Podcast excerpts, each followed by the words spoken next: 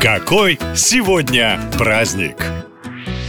28 октября отмечают праздник с пузырьками, и речь не о газировке. В эту дату есть повод открыть шампанское, которому и посвящено торжество. За изобретение шампанского мы привыкли благодарить монаха-бенедиктинца Пьера Периньона. Он жил в 17 веке во Франции. Тогда при монастырях нередко работали винодельни, и Пьер экспериментировал, смешивал разные вина. По легенде, популярный напиток получился у него случайно, но очень всем понравился. Однако это только красивая сказка, которую подхватили маркетологи. На самом деле, задолго до монаха виноделы уже знали технологию изготовления игристых вин. Дело в том, что Шампань – самый северный регион на виноградной карте Франции, и раньше там производили только белое неигристое вино. Но из-за климата оно просто не успевало полностью сбродить до наступления холодов. Шампанские виноделы не подозревали о том, что их продукт еще не готов. С наступлением весны температура в погребах повышалась, в вине просыпались дрожжи и начинали выделять выделять углекислый газ. В то же время французское стекло было не очень прочным, и бутылки просто взлетали на воздух. Такое вино поначалу считали испорченным и выливали. И только со временем производители сумели обуздать пузырьки, а заодно оценили вкус нового напитка. Ну а историю про монаха придумали в 1921 году,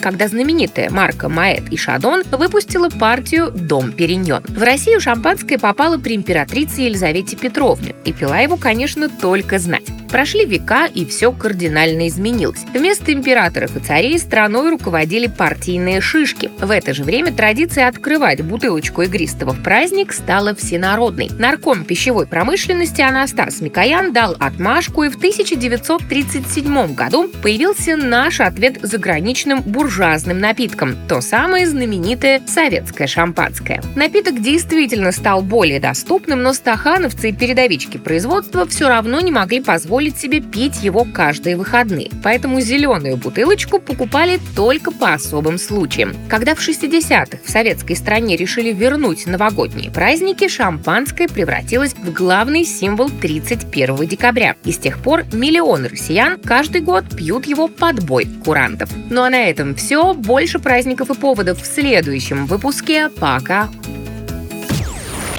Наша лента. Веселим, сообщаем, удивляем.